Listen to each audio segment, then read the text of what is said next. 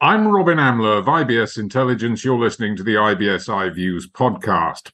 Fintechs have made layoffs over the first half of the year, the common script being macroeconomic conditions and the need to find the path to profitability. Yet in key areas, there are staff shortages. Against that backdrop, Headcount, part of the Conexus Group, and Payment Genes are coming together to create a full spectrum of fintech and payments recruiting services. Neill Butcher of the Conexus Group and Bram Vreugdenhil of Payment Genes explain. But first, do you want to access the $10 billion Middle East fintech opportunity? If the answer is yes, then join the Cedar IBSI Fintech Lab and fast track your journey of market expansion to the GCC with us. As a Fintech Lab member, you'll have access to skilled mentors and have the opportunity to learn, network, and collaborate with like minded individuals building your knowledge base, skills, and connections. Visit www.cedaribsifintechlab.com. Now, back to our conversation with Neill Butcher of the Conexus Group and Bram Vreugdenhil of Payment Genes. We hear first from Neill. I think if you look over the last three, four, five years, we've had you know, year-on-year double-digit growth, unrealistic valuations, company valuations, and like I say, high trajectory growth where potentially they've overhired to support that growth. And when they've overhired, they've typically not been in and around the commercial and the product and the technology areas, more so on the periphery in terms of operational support. I think what we've seen of late over the last 12 months is literally a scale back of realistic valuations and the fact that there's realization that they've overgrown and that some of those periphery, to want to be respectful, periphery support roles are no longer required. So there's been a scale back of between 10 and 20% of their workforce, and typically around operations, marketing, customer service, customer care, and those kinds of roles. So that's kind of where we've seen most of the trend in terms of scale back. So effectively, the roles that have gone, the people yeah. that have been released into the marketplace are the wrong kind of people for the areas where there are shortages? I think there's still going to be, and there's still a lot of investment in the fintech landscape. And we're seeing, even now, with a macroeconomic decline, we're still seeing uh, you know, growth in and around 1.5 trillion dollars by 2030. So there is still a lot of money and a lot of investment been being made and being made. Um, and where it's being made, they still want return on investment. So it's essential that they keep the commercial people and also invest a lot in technology to keep devising and innovating products and bringing them to market. So that's where the talent shortages are in those kind of commercial and dire need positions, product development, technology, commercial, as opposed to the operational roles. Which is effectively what I said, that it's that the people who've been released yes. are not the right people to get rehired. Correct. At this moment in time, although that could shift in the next. Well, obviously, it may that that may change. And look, that, that, that's sorry. Just to add to that, that's that's not prerequisite. There, there, are instances where they have let salespeople go because of cash flow equals time, and the market is timed up. That's not, but that the trend tends to be more on those periphery operational roles. Yes. No, I do. I do agree. There's also other dynamics at play. So we have the remote working uh, policy. We have the younger generation who are requesting more of an employer, the impact they make, learning and development, and diversity is a hot uh, hot topic. So that has impact also on certain shortages uh, that they uh, that have been felt.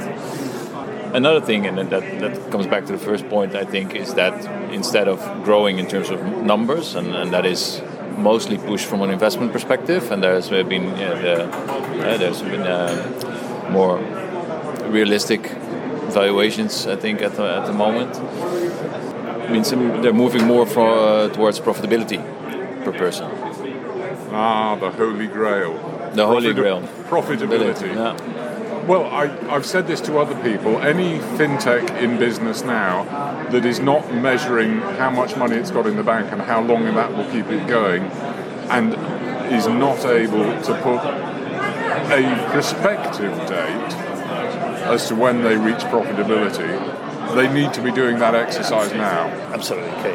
Yes, I mean we've seen it's well publicised. You see established brands in the market that have been trading five, six, eight years that are still yet to reach profitability, right? Without mentioning those, some neobanks and so forth. So you are absolutely right. I think that one thing that the macroeconomic climate um, has proven is that the fact that there is an essential need to be profitable as soon as possible. Yeah, that's kind of how business works. Of course. It's how you get paid at the end of every month. Is it comes out of the profit. Now, profit is a six-letter word and is therefore harder to make than loss, which is a four-letter word. That's my level of economic theory. Let's move on now from the environment to the specific. Payment genes, the Conexus group. Yes. What is going on there? What you you you've got a name change as well have. up to a point. Have. So the Conexus Group did a strategic investment in the Payment Genes Group. And for us, Payment Genes, uh, to talk from our perspective, we're extremely happy uh, with that. Why? Because they uh, mirror our services. So we have recruitment, consultancy, contracting, and M&A business and training business. Can I just stop you there for one moment and say what I'm hearing, and you may agree or disagree with this parallel, is that you're like the guys in the gold rush who didn't go prospecting for gold yourselves but sold the picks and shovels. The picks and shovels in this instance being the trained people that you look for or you help people look for so that their business becomes a success. Yeah, Or am I being I think that's. Uh, unreasonable? analogy. No, yeah, they, I can imagine something with that metaphor. Yeah, yeah, yeah. So they've done it in a different industry than, than we do. Uh, we're purely at Payment Genes purely focused on the payments and fintech industry, but it has always been their desire to to go into this industry. Hence, they. And that's where Neill's here on the table. They acquired business Headcount, which uh, existed already for 25 years, uh, with a wonderful name, which was a recruitment business in the payments and fintech space.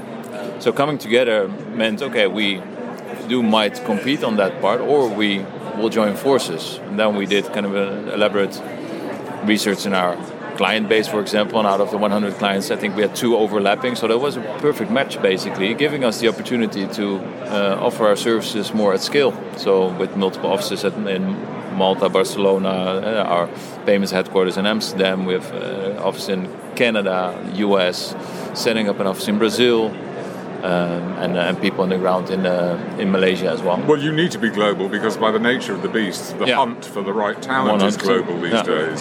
And a lot of that depends on the tech trends as well, where the key investment areas are around technology. So, in Singapore, for example, there may be a dire need for talent more so in the digital asset space or NFTs and blockchain and crypto, whereas that may change into banking or payments in LATAM, for example. So, uh, and in the US, maybe more credit focused and more alternative lending. So, depending on where the tech investments and the trends of uh, locally are, then uh, the, the need for those talents become quite specific. You settled on payment genes as the name going forward. Correct. I think, uh, and Bram outlined Headcount, which is my original brand before it was acquired by the Conexus Group, was relatively small, and um, although longevity and uh, trusted brand and reputation for delivery. But Payment Genes, as a group offering, has a stronger brand, we feel, and that we could probably integrate that into the group without using multiple brands, but we should lead with this brand. And I mean, it was a group decision.